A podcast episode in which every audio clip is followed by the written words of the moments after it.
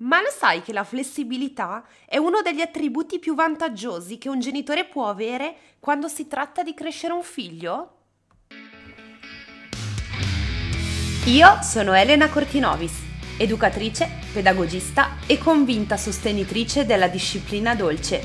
La mia voce ti guiderà anche nei giorni in cui essere genitore è difficile come una montagna da scalare a mani nude. Non mollare la presa, ascolta il mio podcast. Sì, ho usato il termine attributi perché delle volte ci servono due comeri così per crescere i nostri figli, ma non è questo il punto. Il punto dell'episodio di oggi è quello di parlarvi del fatto che l'essere flessibili in ambito genitoriale è davvero importante.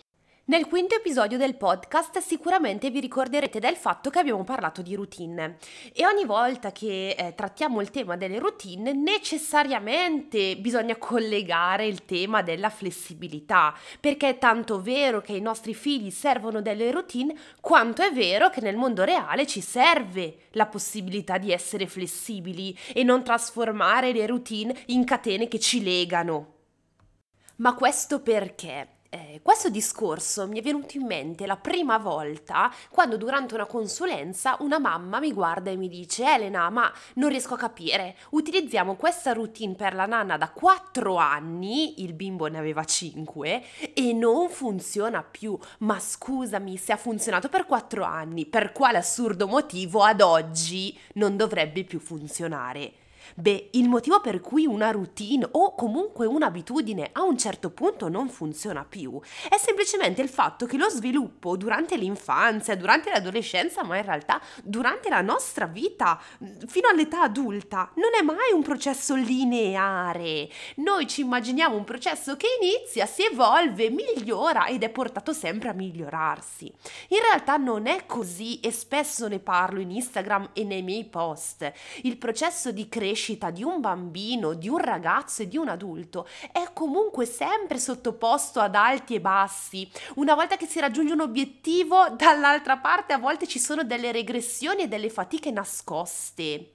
Il grafico di crescita, di sviluppo, non è una linea dritta volta verso l'infinito e oltre, citando Buzz Lightyear, ma è un continuo saliscendi, è una strada di montagna che certo continua a salire e vi porterà sicuramente all'infinito e oltre, ma con dei gradini, con delle salite più ripide, con delle discese. Questo saliscendi è tipico della crescita e questo sali e scendi ci porta per forza a essere flessibili. I genitori sono portati a un continuo adattamento, alla ricerca quasi di un nuovo equilibrio. Siamo un po' dei trapezisti lì in bilico alla ricerca di quell'equilibrio che a volte è difficile trovare.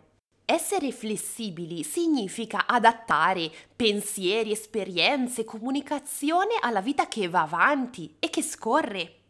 E l'essere flessibile non è solamente collegato all'accompagnamento di un figlio nella crescita, ma anche di crescere noi stessi insieme a lui. Se voi chiudete gli occhi e vi riguardate indietro, sono certa che non siete le stesse persone di 2, 3, 10 anni fa. Ci evolviamo e questo è indipendente dalle modifiche che possono avvenire nella nostra vita, a un cambio lavorativo, a un cambio di casa. Voi magari non avete cambiato lavoro, non avete cambiato casa, non avete cambiato relazioni, ma siete comunque evoluti. Vi siete evoluti anche voi in relazione all'evoluzione di vostro figlio. Certo, l'evoluzione di un adulto sicuramente è più difficile da osservare perché è più lieve, è più lenta. L'evoluzione di un bambino è repentina, è veloce. Un bambino di 2 anni e un bambino di 3 anni sono due esseri completamente diversi. Un adulto di 35 e di 36 più o meno è lo stesso. Queste differenze sono più difficili da osservare, ma vi assicuro che ci sono.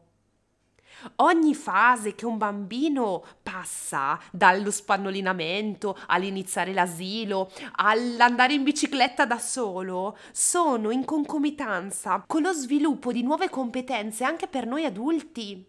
Perché più sono piccoli i nostri bambini, più le nostre competenze si limitano, tra virgolette, non voglio banalizzare, ai bisogni primari, dar da mangiare, dare contenimento, sostegno emotivo. Più i nostri figli crescono, più questo significa comunicare, parlare con loro, supportarli nelle loro difficoltà. Se avete figli adolescenti capirete benissimo a cosa mi sto riferendo. Le nostre competenze genitoriali si evolvono con l'età dei nostri figli.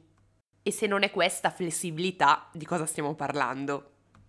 E quindi tornando al discorso iniziale, è ovvio che ci sono alcuni momenti nella vita dei nostri figli e nella vita di noi genitori in cui abbiamo un estremo bisogno di routine che ovviamente si modificano, e quindi è chiaro che la parola flessibilità all'interno del macro argomento delle routine fa riferimento al fatto che una routine non può durare per 4 anni. Perché un bambino a 2 anni non è lo stesso bambino di 6 anni. Le routine vanno leggermente modificate in base allo sviluppo dei nostri bambini, e spesso, oserei dire, al 99% delle volte è il nostro bambino stesso a dirci: «Ehi mamma, ehi papà, cambiamo qualcosa perché io non ci sto più dentro». E magari quella famosa routine che ha funzionato per 4 anni a un certo punto non funziona più perché vostro figlio vi sta urlando: «Ti prego, cambiate questa routine perché per me non funziona più». Ma osservandola da un punto di vista più ampio, la capacità di un genitore di osservare il proprio figlio, ascoltarlo, guardarlo negli occhi, il famoso ascolto attivo, e lasciarsi trasportare nel suo mondo. Questo è il segreto della flessibilità nel lungo termine, quel lungo termine di cui parla la nostra disciplina dolce. Flessibilità genitoriale non è solo: «Oh, la routine nanna non funziona più, modifichiamo qualcosa, aggiungiamo un libro, spostiamo l'ora del bagnetto, spostiamo l'orario in cui iniziamo a prepararci per andare a letto». Ma flessibilità da un punto di vista più ampio significa guardare nostro figlio negli occhi e vedere che lui ha un bisogno. E quello che vi sto dicendo adesso avrà molto più senso quando i vostri figli inizieranno ad avere 9, 10, 12 anni. Quando entrare in comunicazione con loro sarà estremamente complesso. Ad oggi forse è più semplice, perché entrare in empatia con un bimbo che piange perché gli è caduto il gelato forse è più semplice che entrare in empatia con un adolescente che ti dice che sei uno scemo e non capisci nemmeno il motivo per cui lo fa. Voglio raccontarvi una cosa che mi è successa qualche mese fa, perché sapete che per me il podcast è un po' come un salotto nel quale raccontarvi e farvi entrare un po' anche nella mia professione, e quindi secondo me gli esempi pratici funzionano veramente tanto. Stavo parlando con una mamma di flessibilità, di valore, della flessibilità in campo educativo, del poter cambiare idea, del poter confrontarsi con i figli, e lei a un certo punto mi guarda e mi dice: «Ah, ma sai che pensavo che per la disciplina dolce, come se fosse un'entità vivente, la flessibilità fosse permettere ai bambini di fare quello che vogliono». E quindi mi domandavo sempre: ma se io sono un genitore flessibile, sono un genitore che permette al figlio di fare quello che vuole? Ecco, lì ho visto molta confusione negli occhi di questa mamma, tra l'altro dolcissima, che quasi aveva paura di esprimere questo dubbio, e infatti la prima cosa che gli ho detto è: ricordati che nessuna domanda è stupida e scontata, tu fammi tutte le domande che ti balenano in testa, perché piuttosto che rimandarti a casa con questo dubbio in testa, meglio che me lo dici ad alta voce e me lo esprimi, sempre parlando, vedete, di assertività. Il bisogno di questa mamma era di aprirsi a questo enorme dubbio che la logorava, ma il suo timore era quello di offendermi in qualche modo, di offendere in qualche modo l'entità disciplina dolce. Ecco, nella domanda di questa mamma mi si è aperto un mondo che mi ha portato a riflettere sul fatto che purtroppo a volte disciplina dolce è associato a flessibilità educativa nel senso più negativo che essa può assumere, ossia non dar regole ai figli. In realtà la flessibilità in campo educativo Non significa assolutamente non dar regole ai figli, e questo lo sapete già, ve l'ho già detto in 100 milioni di modi. Disciplina dolce è dar regole ai figli perché è un loro bisogno. Ma per non uscire fuori tema, perché se apro questa parentesi poi mi inalbero e iniziamo a parlare di tutt'altro. Un genitore che segue la disciplina dolce è un genitore flessibile perché è in grado di valutare la situazione, esaminare possibilità diverse da quelle che la sua mente è portato a dare. E sicuramente ci viene in mente subito il famoso pensiero divergente, la capacità di attuare delle strategie diverse di fronte all'ennesimo identico problema. Il genitore flessibile è colui che, di fronte al capriccio, virgolette con le dita, del proprio figlio, all'ennesimo capriccio, all'ennesima sceneggiata di suo figlio e all'ennesima volta in cui questo genitore vorrebbe reagire con urla, strilli e punizioni, si ferma, rende la mente flessibile e pensa: alt, ci sono delle strategie diverse. La Elena Cortinovis cos'è che dice? Cosa potrei fare per cambiare le cose? Come poter modificare il mio comportamento per riuscire ad aiutare mio figlio? La flessibilità è questa: di fronte a un problema, trovare delle altre possibili soluzioni per risolverlo. E queste possibili soluzioni non devono essere per forza, vabbè, diamogliela vinta perché non lo sento piangere. Così non stiamo facendo il bene del nostro figlio. Siamo tutti d'accordo? Il bene di nostro figlio non è dargliele tutte vinte, fai quel cavolo che vuoi che così sei contento. Il bene di mio figlio è dare delle regole, essere il genitore che contiene, che offre dei limiti sicuri. Ma questo non vuol dire non essere flessibili e poter modificare la nostra idea per trovare delle soluzioni che non ci fanno incazzare a noi prima di tutto e che possono essere su misura per i bisogni in questo istante di nostro figlio. Il genitore flessibile, come abbiamo detto all'inizio, osserva la situazione in quel momento e non perché è fissato sulla routine che no, ehi, questo è il momento di lavarsi i denti, non esiste che invertiamo il pigiama con i denti perché altrimenti esplode la bomba atomica. La flessibilità ci può portare a dire, e anche un pizzico di buon senso, scusate se ve lo dico, ci può portare a dire va bene, sì dai, anche se oggi invertiamo gli addendi, diciamo che la soluzione non cambia, no? Entrando nel linguaggio matematico, se inverto il lavaggio denti col pigiama non uccido nessuno, anzi, magari vengo incontro al bisogno di mio figlio che indossa la maglietta nuova e non c'ha voglia di togliersela perché ci tiene troppo. In tutto ciò, equilibrio. Equilibrare il mio bisogno, il mio ruolo di adulto autorevole che deve dare regole, che deve dare routine, al bisogno di un bambino di XY anni che ha ovviamente dei bisogni tali di un bambino e soprattutto uno sviluppo emotivo, cognitivo ancora immaturo o perlomeno ancora immaturo rispetto al nostro, e questa sicuramente è una valutazione che dobbiamo fare. Bene, ora che siete gasatissimi, siete carichi, ci credete un sacco, voglio dirvi una cosa molto importante che forse un po' vi smonterà, ma sapete che io ci tengo a dirvi la nuda e cruda realtà. Le persone flessibili all'interno della vostra famiglia siete solo e solamente voi adulti. Tale flessibilità non può essere pretesa da un bambino e sapete perché?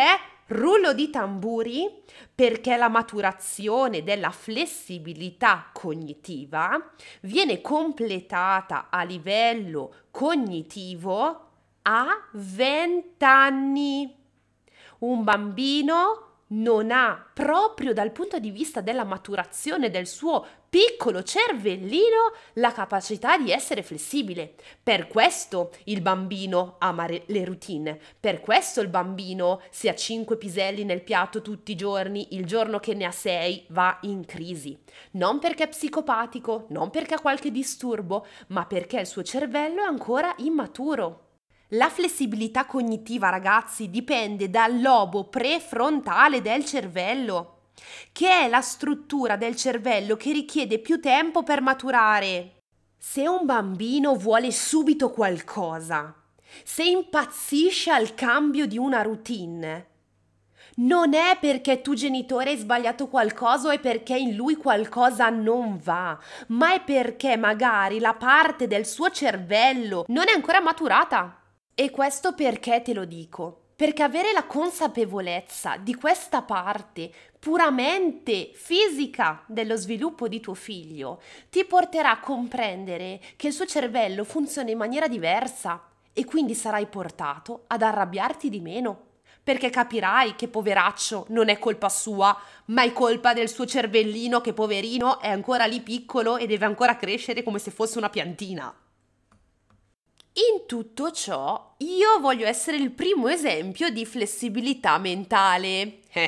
Cosa intendo? Intendo dire che io settimana scorsa ho tenuto una masterclass di 3 giorni gratuita per parlare di comunicazione, perché ovviamente anche tutto il discorso di oggi è collegato alla comunicazione. Imparare a comunicare con un bambino che ha un cervello immaturo e che si sta arrabbiando per la modifica di una routine è importante, tanto importante quanto riuscire a non sentirci giudicati ed esprimere le nostre emozioni di fronte all'ennesima persona che ci fa sentire giudicati perché seguiamo la disciplina dolce e quindi non diamo regole ai nostri figli. Frecciatina, ma scherzi a parte, comunicare è importante. Ho tenuto la masterclass, i genitori che l'hanno seguita sono felicissimi e mi hanno dato tantissimi feedback positivi, ma ovviamente c'è qualcuno che mi ha detto: oh no Elena, non sono riuscito a partecipare, oh mio Dio Elena, me lo sono perso, cosa posso fare?